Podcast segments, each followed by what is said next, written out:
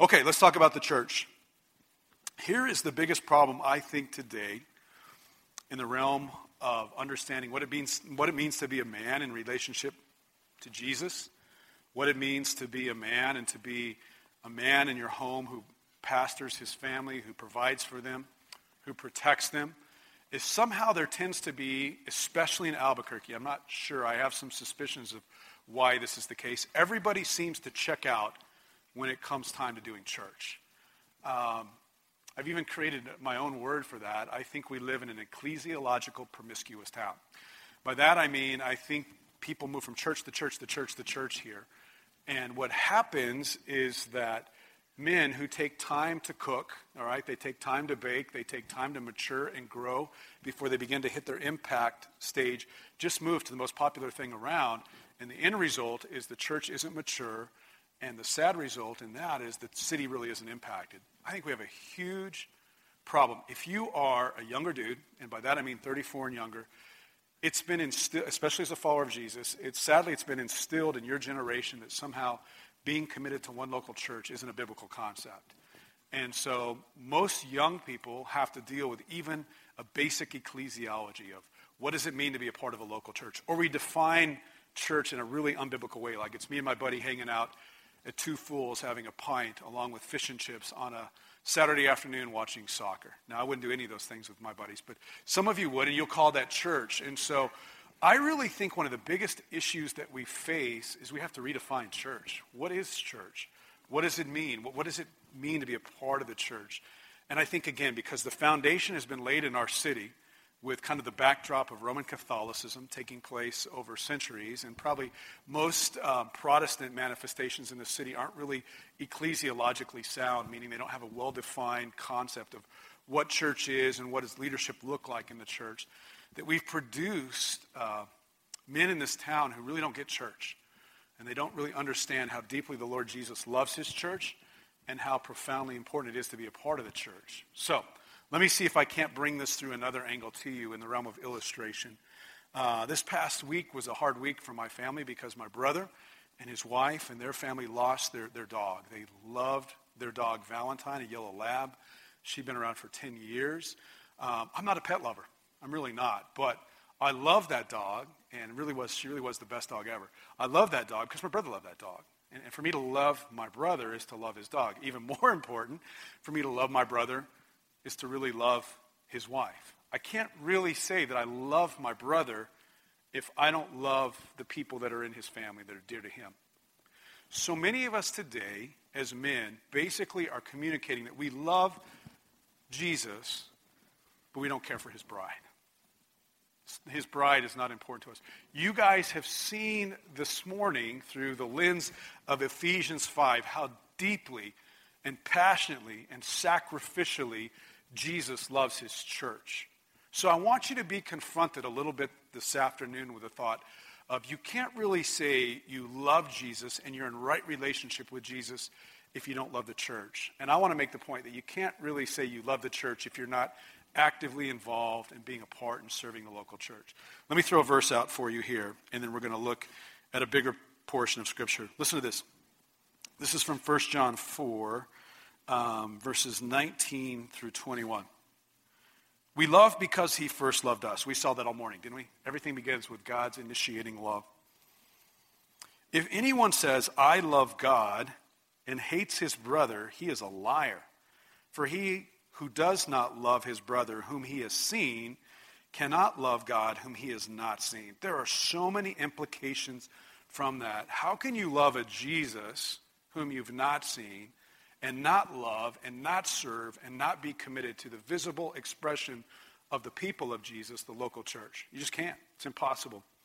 And this commandment we have from him whoever loves God must also love his brother. I want to give you guys a picture this afternoon briefly, and then we're going to have a time of question and answer with uh, Pastor Ryan and Pastor Michael up here as well. I really want to challenge you of this third pool that we're talking about. The base, the, the first pool, the first spring is our relationship with Jesus. Out of that pool, out of that overflow flows into our homes. And out of our homes, the love that we have for Jesus and the transformation he's bringing as we're pastoring our families has everything to do with who we are as ministers in the church of Jesus. Um, again, and so if there's problems there, it, it goes upstream. It ultimately means there's a problem with Jesus. I think in this city, we have an enormous problem with how many people profess a love for Jesus, but who absolutely don't love the church. And what I want to show you the next few minutes is you can't, you, you can't do that. It's impossible. There's a lie somewhere, and, and more than likely, the lie is that you really don't love Jesus. So let me pray. We're going to work through a passage of Scripture in Ephesians 4. We're going to have a panel discussion, and then we're going to break up into our own local churches to end the day and kind of talk about what this means. So, will you pray with me? Father, thank you for these men. I love these guys. It's been such an encouraging day just to be with them, and it was exciting to hear the conversations that happened over lunch. And, and this is just a beginning, Father. This is about um, continuing a conversation of what it means to be in submission under Jesus. Lord Jesus, I pray that you would be exalted in our time together. Let us catch a glimpse. Let us catch a gl- glimpse, Jesus, of how deeply and profoundly you love your church, how committed you are to your church. And then we pray that through your Spirit and through your word, you would prick our hearts with where our lives and our affections and our time and our money and our energies are out of step with your love for your church. I even pray, Holy Spirit, that in these next few moments together, some of the guys in this room would catch a glimpse of how you want them to serve others in the church by leading. So I pray that you would give men visions and pictures and, and, and images and, and scriptures that help them see what it is you're calling the church to and how they're to serve. And Lord, I pray for those of us that are here as pastors and equippers that we would be good stewards of the guys you bring us. Uh, Jesus, build your church up in the city. We pray for every local expression uh, where you're honored, where you're esteemed, where your gospel is preached, that there would be health and growth. This isn't in any way about a few churches getting it together. This is about the Church of Jesus in Albuquerque. And we pray that you would do a great thing here. In your good name we pray. Amen. Ephesians 4. You guys have already seen how profoundly through Ephesians 5 Jesus loves his church. I want us to walk through a passage that you're going to see very similar language. Remember why Jesus saved us? He, an image of the church was a bride that needed a bridal bath to be cleansed so that that bride uh, moved towards holiness, blamelessness, fullness, that the church would actually reflect in every way, positionally and practically, the glory and radiance of Jesus. And so you're going to see the similar language fall out of this text. Let's begin in verse 1. And let's just read through the first uh, few verses together. Ephesians 4, verse 1. I, therefore, a prisoner for the Lord, urge you to walk in a manner worthy of the calling to which you've been called. Again, you guys see that. You see the pattern. What's first? Identity is first. You've been called to this new identity. Now, out of this new identity, walk in a manner that's reflective. So there's consistency between who we are in Christ and really who we are together as men in community. Verse 2 With all humility and gentleness, with patience, bearing with one another in love, eager to maintain the unity of the Spirit and the bond of peace. There is one body and one Spirit. So now we're talking about the church, Big C Church.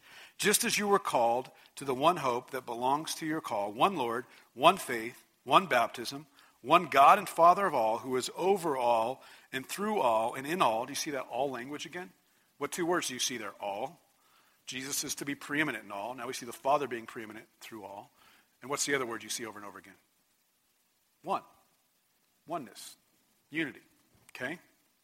Verse 7 But grace was given to each one of us according to the measure of Christ's gift. So now, in the midst of proclaiming this unity that we have by our identity in Christ, that Jesus isn't just calling individuals to himself, but he's calling a people together to call him by his name. So we have this unity that bonds us all together. Now we're beginning to see there's diversity, and that diversity falls out in the gift of grace that Jesus gives to us.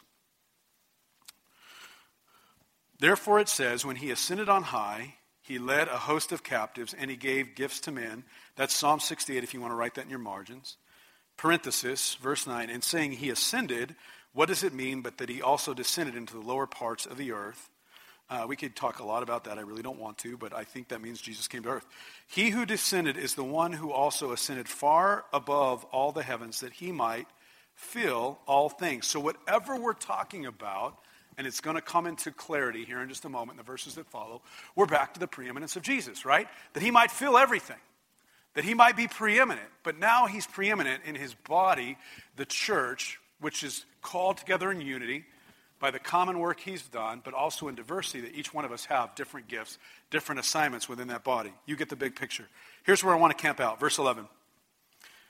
And he gave the apostles, the prophets, the evangelists, the pastors and teachers to equip the saints for the work of ministry, for building up the body of Christ, verse 13, until we all attain to the unity of faith and of the knowledge of the Son of God, to mature manhood, to the measure of the stature of the fullness of Christ. You see that? You see what's going on there? What are we talking about? we're, we're, we're syncing up two concepts this bride who's becoming blameless and spotless and without wrinkle, who's going to be presented to her groom in, in, uh, for, for his enjoyment. But also now we're talking about a body that reaches maturity. But it's the same concept that we grow together towards completion. We, go, we grow together in fulfillment. And God's provision for that happening is He gives some, namely apostles and prophets. And if you go back to Ephesians 2, you'll see that, that, that those, were the, those were the two categories of, of men that God used through his Holy Spirit to finish out the New Testament. Okay, so we're talking the apostles and prophets, the completion of Scripture. They're finishing everything that we need to know that was canonized to understand who Jesus is evangelists, and we see a picture of evangelists in Timothy and in others. Paul the apostle goes out, he starts churches, he gets them going. He, he, he, he calls Timothy and he tells Timothy to do the work of an evangelist, to continue the process of building the church out wider and deeper so the church is gaining root. So we're talking about then the one whom God calls to tell people about Jesus in a way that they respond to Jesus and they're added into the church. And then we see a fourth, uh, fourth category, depending on how many categories, if you want to see four or five, of teachers and pastors. And some, some put those together, who are responsible then to, to grow the church up. But all those roles together have one function. What is it? What are they to do? They're to do the work of ministry, right? Not wrong, fooled you. They're to equip the saints for the work of ministry. Do you see that? That's a powerful distinction. Most of us have grown up in a tradition of church, especially if you've been in the church for a long time, where we hire a guy, we call him pastor, we call him reverend. Uh, Michael's church has really cool titles. I don't understand them all, so I won't even try to go into them. I think there's right reverends and most reverends and really cool things. But, but the idea is, historically, we hire those guys to do the work of ministry, right? They, they, they, they, do, they do everything from teaching to preaching to praying over us. And if you're a church planter, which Los Griegos is going to have an opportunity maybe to be someday soon, you clean toilets, you, you put up sandwich boards to draw attention, you know, you do the work of ministry. It's not really biblical. The biblical concept is, is these people are gifts of grace to the church and what they have in common is a speaking ministry, a teaching ministry to proclaim the gospel of Jesus so that the church is equipped. That word's an interesting word. It's the, it's the same word that's used for, for taking a bone that's been dislocated or broken and resetting it. Did you get that sense? So, in essence, all of God's people are broken bones. God gives to his broken bone body uh, men who communicate the truth of the gospel and the power of the Holy Spirit according to his sovereign gifting so that lives are brought in line with healthy doctrine or true, true doctrine, bones are reset, and then the church ministers to each other so that what? The body reaches fullness. So think about two things. Two things that you're referred to in this text your saints and your ministers. Turn to your neighbor real quick and say, Nice to meet you. I'm a saint. And let them respond, Oh, really? I'm a minister. Go ahead and do that real quick. I want that to set in.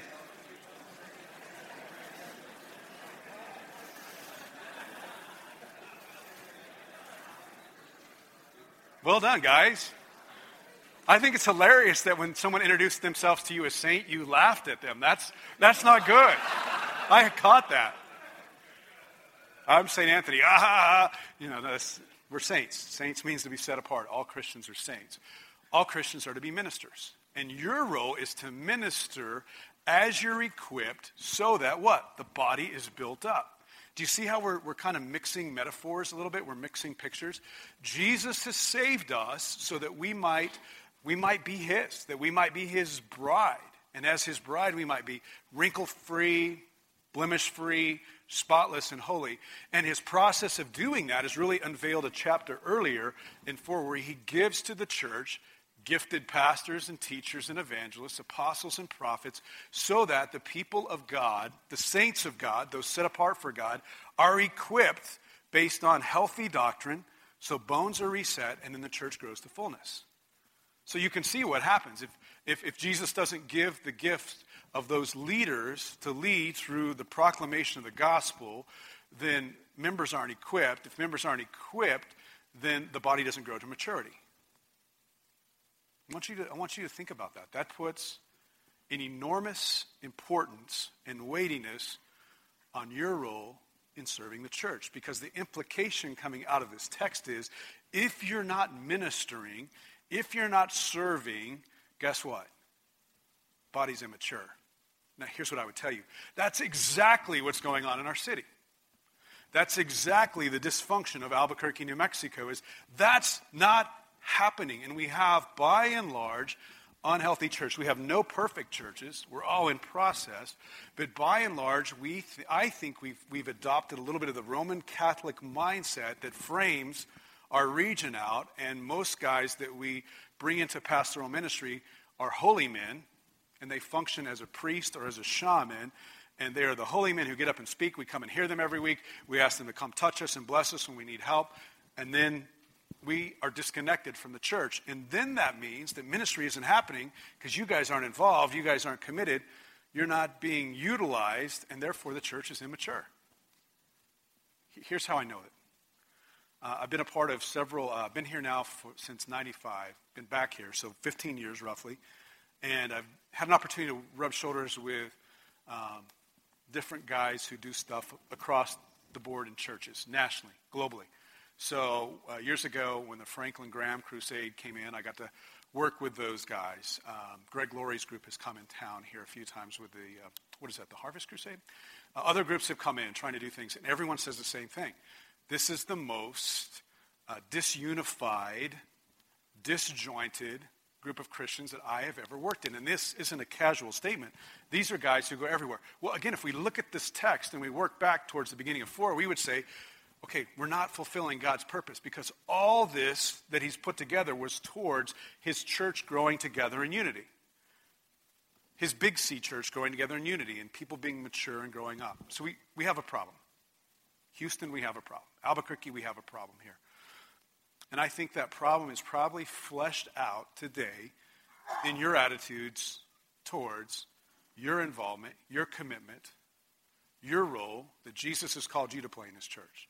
Let's finish out this text, and I want to draw out a few, uh, a few examples that might help you, that might convict you. Verse 14. Back to growing together in the measure of the stature of the fullness of Christ, so that we may no longer be children, tossed to and fro by the waves and carried about by every wind of doctrine, by human cunning, by craftiness and deceitful schemes. Rather, speaking the truth in love, literally truthing in love, we are to grow up into every way into Him who is the head into Christ. That's a, that's a powerful statement. Here's what I see happening a lot in our city, and maybe this happens broader. We're to truth and love. We're literally to call each other out, to speak the gospel to each other, and we're to do it in love. I can't tell you how many times as a pastor uh, and, and, and, and leading uh, a group of men that I've seen this transpire. Guys will go to other guys, they'll see their sin, they'll be direct, as men, we should be kind to each other always, but we should be able to talk at a different level with each other, right? We should be able to speak to each other as men, speak truth into each other's lives. I have seen a pattern, particularly in the city, of men respond when they are confronted with truth and love. Now remember, you're not supposed to discern whether you're being spoken the truth and love. That's for the speaker. You're to humbly listen to what somebody is saying to you. I've seen so many men in this city get offended, get hurt, that someone would dare say anything confrontational or unkind to me. And what they do is they pick up their ball and they go over to the next church. And that church gets stuck with their problems. It's a maturity issue. Okay, hold on to that. We'll get back to that in a minute.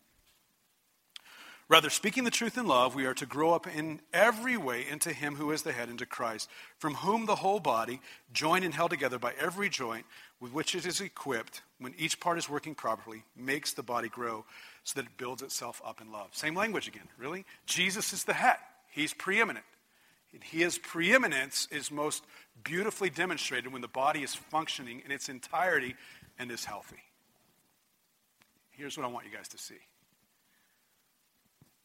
as your life is oriented and rotating around the centrality of Jesus, as Jesus is preeminent through his saving work, through the work he's doing in you and for you, as you begin to act out your identity in him, guess what? You need to be radically and deeply committed to the local church.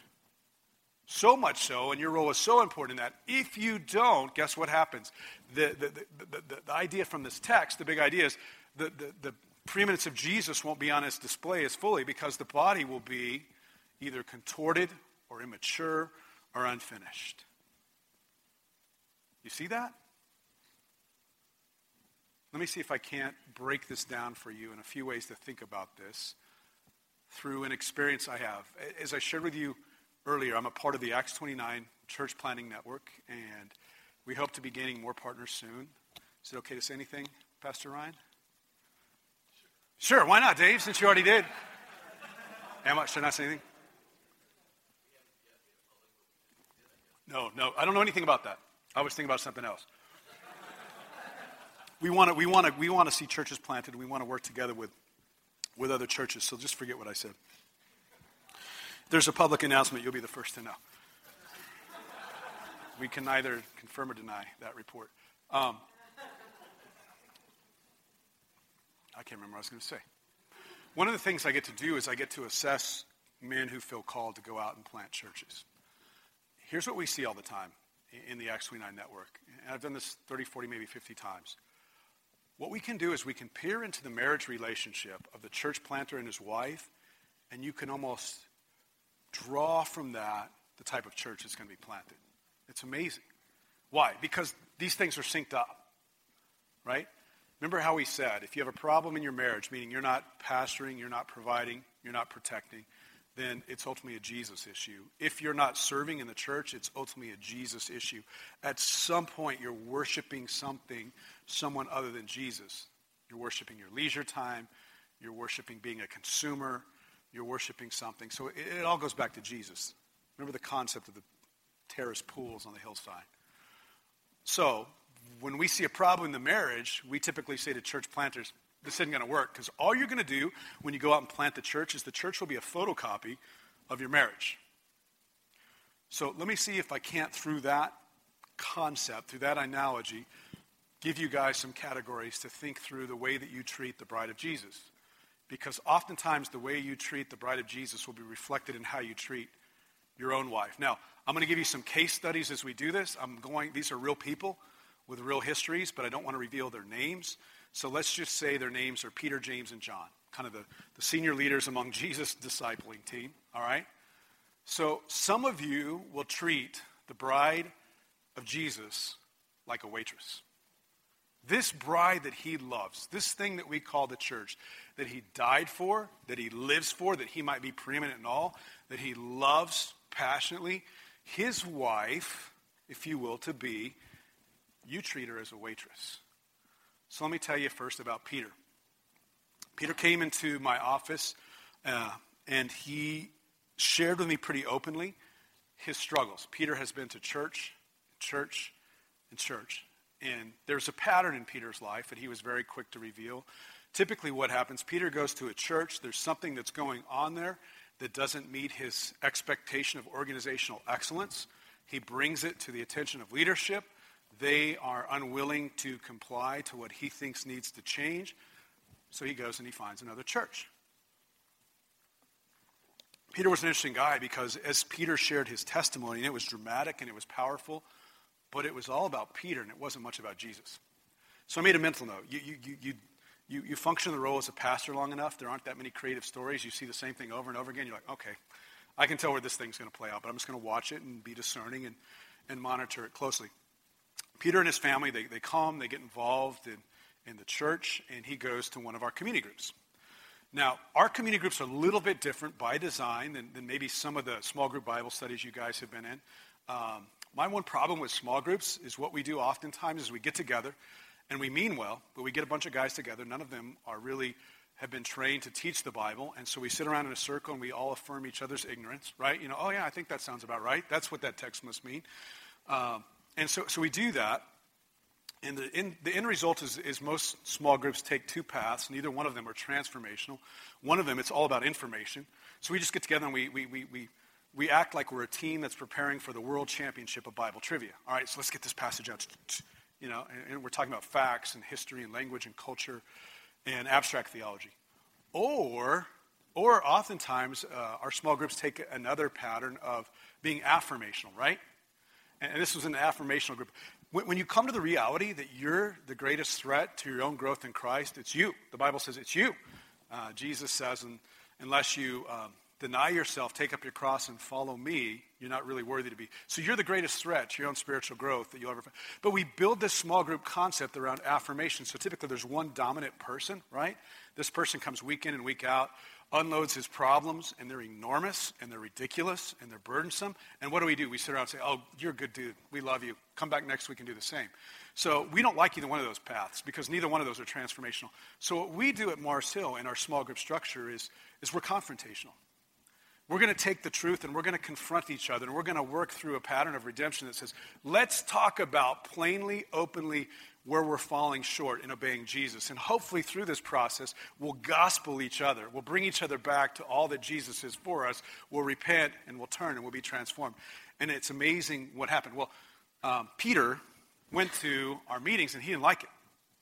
And I think he didn't like it for two reasons. One is his first suggestion was we need to let everybody talk more. Namely, what he was saying is you need to let me talk more in this group.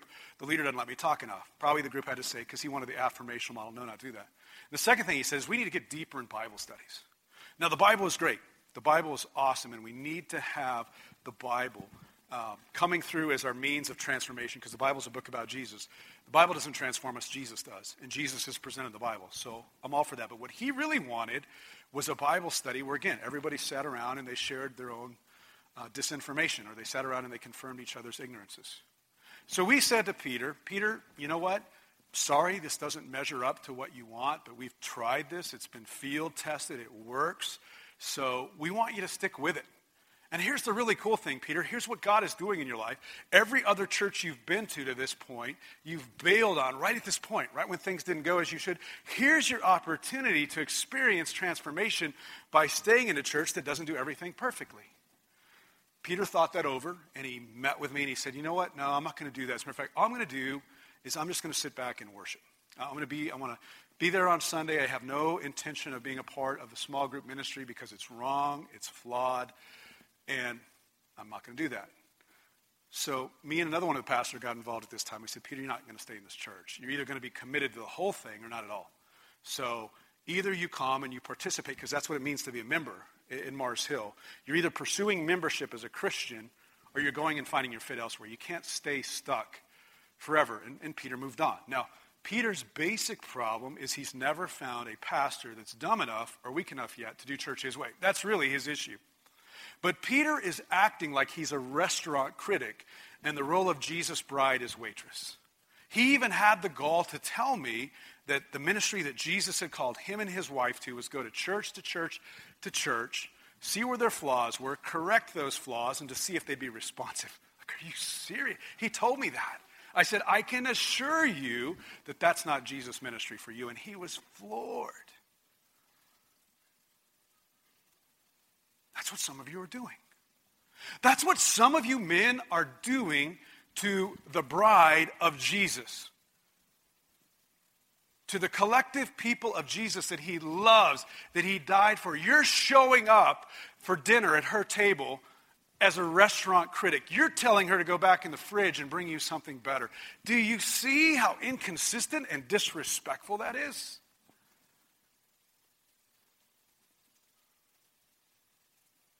Some of you need to come to terms with that today. You're doing nothing more than treating the church like a waitress in a diner. And if she brings out enough good stuff, you might give her a little bit of tip. This is the bride of Jesus. She deserves your respect. She demands that you join in, that you're a part of her, that you serve her, that you love her. Sure, if things need to be corrected, bring them to the appropriate attention. But you're not there to be the critic. That's not the role God's given you. God's given you the role to be humble, to serve, to love, to nourish, to cherish. Some of you treat the bride of Jesus like a maid. And like you're on vacation in a hotel room, and so it's okay for your kids to eat. It's okay for your kids to eat gooey chocolate chip cookies in bed, and it's okay to spill food all over the floor, and you leave towels out and you things that you would never do in your own home because there's some poor gal that comes up behind you and cleans up your mess. Some of you treat the bride of Jesus that way. I told you Peter's story. Let me tell you about James. James is a good friend of mine. I've known James throughout most of his life. Uh, James had to relocate to Albuquerque. Uh, he had a job in the proximity, and so he moved here. Uh, I knew his family well, and it wasn't long before James and his wife asked to talk to me privately. We're sitting in a, in a counseling session. I can remember it clearly, right there in the loft, guys, right above the Buffalo Exchange there on Central.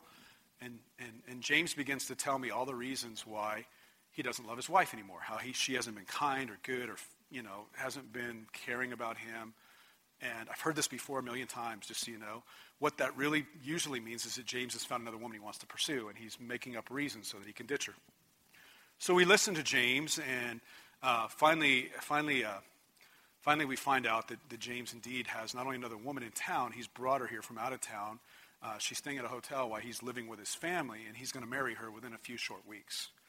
So we call James out along with the other members of his family. We do kind of an intervention thing. We call him to repentance, and it's really cool because he responds. He breaks off a relationship with this woman, and, uh, and he begins to get involved in the church. But there's a limit to his involvement in the church. What, what, what, what James really wants, and it becomes more clear over time, is he wants us to clean up his mess. Now, listen, we're here for each other all day long. And there are clearly times when we, as brothers in arms, as a band of brothers, have to say to our brother, You got to help me. I'm playing hurt. I'm deep in sin and I need your help.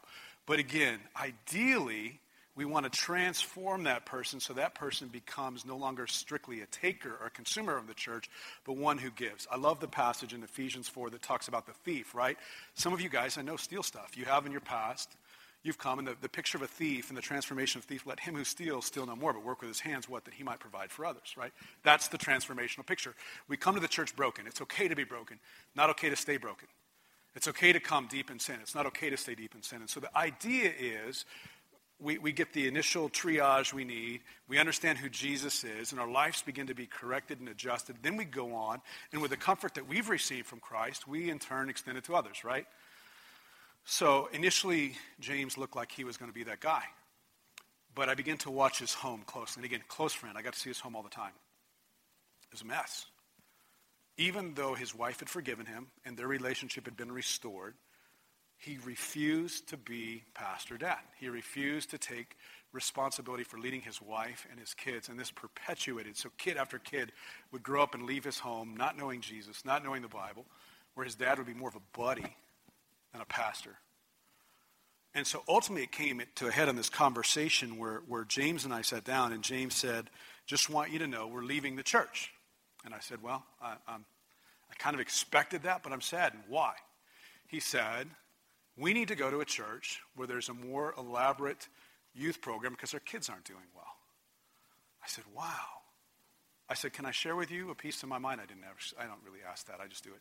I said, uh, I said, let me tell you what I think about youth ministry. I said, I'm really conflicted about youth ministry because in many ways, youth ministry is a compromise.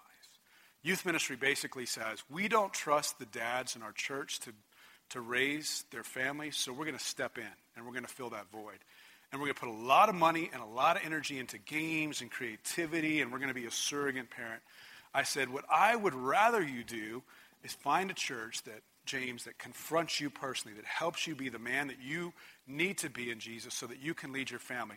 And I said to him, I said, I got to tell you, I'm old enough now that I've seen a lot of kids raised in the church, and I've seen kids that come from what most would say is a bells and whistles outstanding youth program, and I've seen kids come out of a, uh, out of a, out of a church in Ecuador that's got nothing you know, has, they don't even have pizza, for goodness sake, for their group. You know, they have nothing.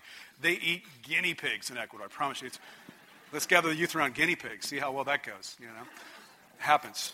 And I said, uh, here's what makes all the difference. If, if these kids have a dad who loves them and leads them, that makes all the difference in the world. So I said to him, James, I think you're absolutely avoiding the issue. The real issue here isn't whether or not the church offers a good youth program. The real issue is your continual denial – your continual denial to be the man God wants you to be in your home. And he left. That was it. He was offended, actually. Imagine that. He was offended, he laughed, and the patterns persisted. Because when James looked at the body of Jesus, when James looked at the bride of Jesus, he didn't honor her, he didn't cherish her, he didn't esteem her, he didn't commit to her. He saw her as a maid. Hey, come in and clean up this mess I've made in my life. And then as the maid kept going, he just moved in and he stayed at the hotel. He never left so that he could make messes all the time and the church would sweep in and clean them up. Some of you look at the bride of Christ as nothing more than a maid. Now, now listen to me. You need to get help. If you're stuck today, then, then, then get help. But be transformed. It's okay to be stuck, it's not okay to stay stuck. And as you're transformed and as you experience your identity in Jesus in a new, powerful way, then turn and serve others, commit to others. There's no perpetual consumers. That's not the way the church was designed to be. You might consume for a while, but you're transformed and you go from a consumer to a provider you help others who need help. Third thing. Now you're going to have to bear with me. You're going to have to let me explain this. Otherwise, this will go south real fast. Some of you men treat the bride of Jesus like a porn star. Let me explain that. Let me, let me tell you what I mean by that. One of the things that's interesting is, by and large, not exclusively, by and large, women don't get porn, do they? I don't know what that's about. You know, it's just weird and twisted and sick, and it is. It is. But the way, the reason they don't get it is they don't know how we are wired as men, how we're visual people. Here's kind of the concept of pornography as I've talked with guys, as I've counseled guys, as we've interacted over what's really going on in your heart. I've seen a lot of men turn to pornography not just for the sexual pleasure it gives them, but the affirmation it gives them. In other words, here's a woman who's probably beautiful, who's voluptuous, who's out of my league, and yet, through this virtual cyberspace image I have of her, she's never she's never not affirming. She's she's always willing to go to bed with me. She's always willing to do whatever I want her to do. And so you create a false intimacy with an electronic image that's really not even real and you don't have to take her out to dinner, and you don't have to pay the bills, and you don't have to raise kids with her. And, and it's, a, it's, an absolute, it's an absolutely virtual relationship. Some of you do that with the church. Some of you do that to the church. I told you about Peter, I've told you about James. Let me introduce you to John. John is off the charts in his commitment to treat the bride of Jesus like a porn star.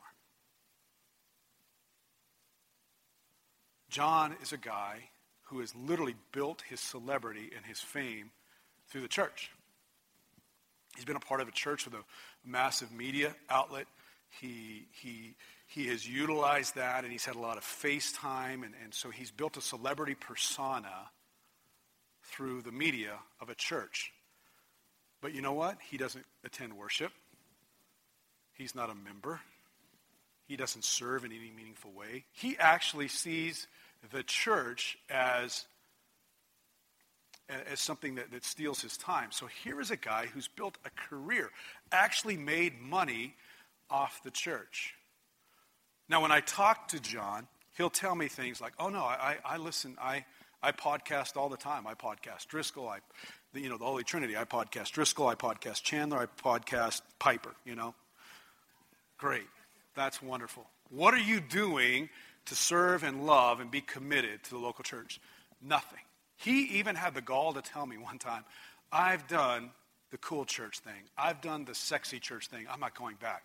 That revealed to me exactly what he perceived the church to be.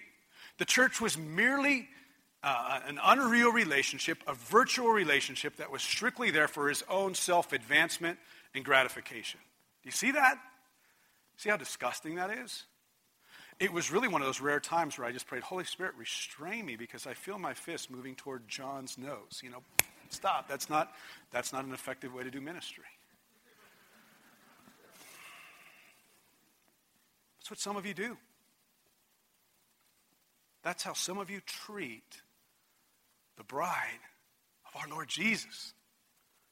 It's a cyber relationship. It's not real. You may go and participate and hear some cool music and get a good sermon, but you're not serving, you're not giving, you're not committed, you're not involved. You're not nourishing, you're not cherishing, you're totally disrespecting the bride of Jesus that he died for, and you're doing nothing better than treating her like a porn star? Are you serious? Do you know what you're dealing with here? And when I push on you, you always go to this ridiculous philosophical, well, I'm not sure the Bible talks about it. Yeah, the Bible talks about it everywhere. And Jesus' heart is broken over the way you treat those he loves. As a matter of fact, I want to pull out 1 John 4 for you one more time and say, How dare you say you love Jesus who you can't see, but you're absolutely using and abusing and objectifying his bride? Give me a break.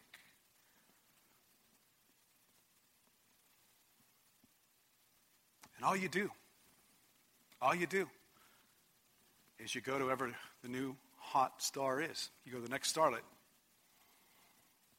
you buy her CDs and you watch her online and you create a totally false relationship that's not deep, all for your satisfaction. Not that she might be ministered to, not that she might grow to fullness. You know what kills that relationship? You know what absolutely would kill that porn star's career? She keeps her clothes on. She keeps her clothes on and goes into acting. Nobody wants to see her movies anymore, right? Once she becomes a real person to you, it's like over.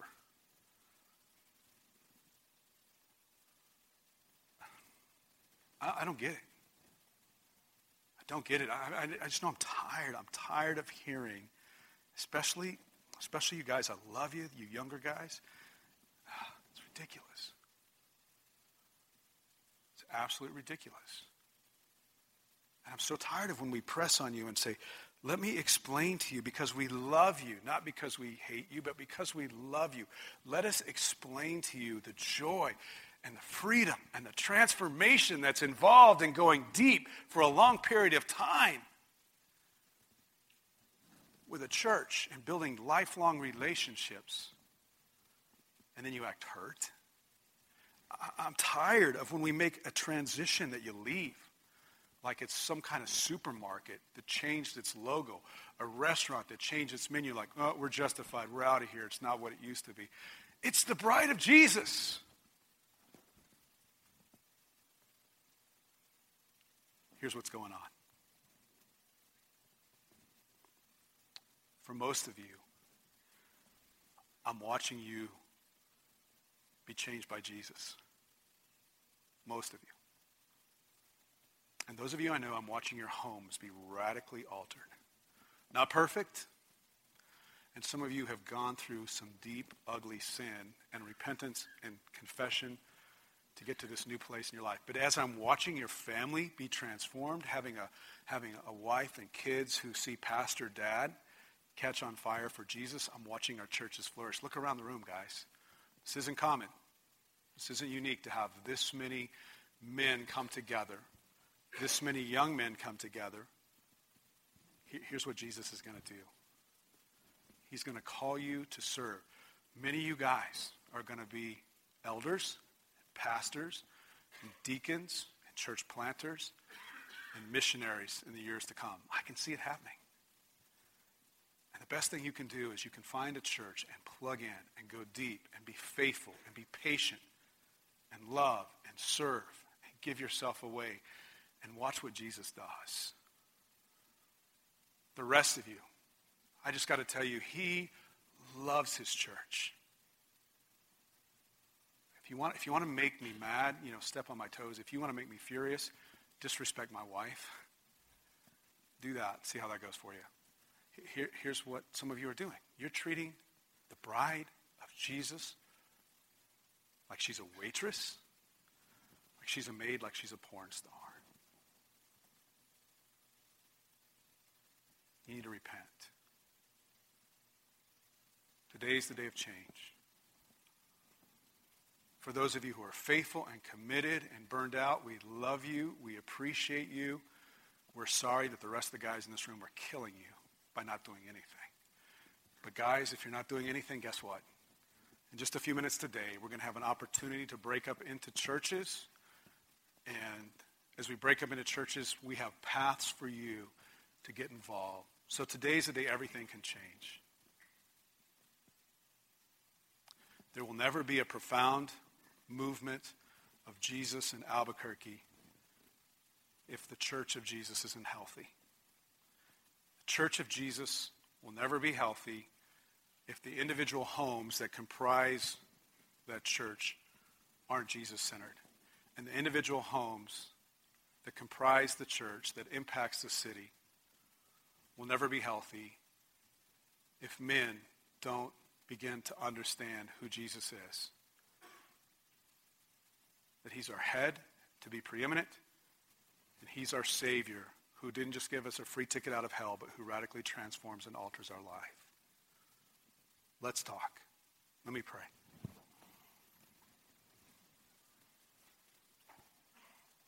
Lord Jesus, my heart is just heavy now. I love these guys.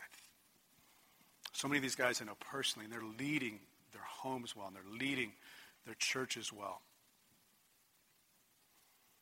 And I pray that they would be encouraged. Pray that they'd be supportive. I pray that those here who are not doing anything would rather than walk away feeling condemned, would be repentant, that they would turn from their selfishness, that they would turn from disrespecting your bride, that they would turn to you, and as they turn to you, that they'd find meaningful places of service within the church. I pray that, I pray that Trinity in the marketplace would be strong. I pray that Desert Springs would continually be strong. I pray that Mars Hill would grow up and be strong.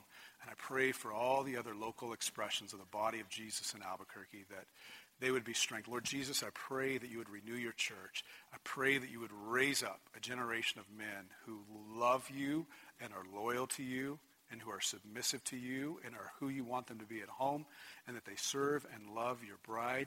And through your radiance and through your glory, the broken people of the city who don't know you catch a glimpse of your glory, and we see the city turned upside down. That's a tall task that only you can achieve. We pray that you would walk us forward from here. In your good name we pray. Amen.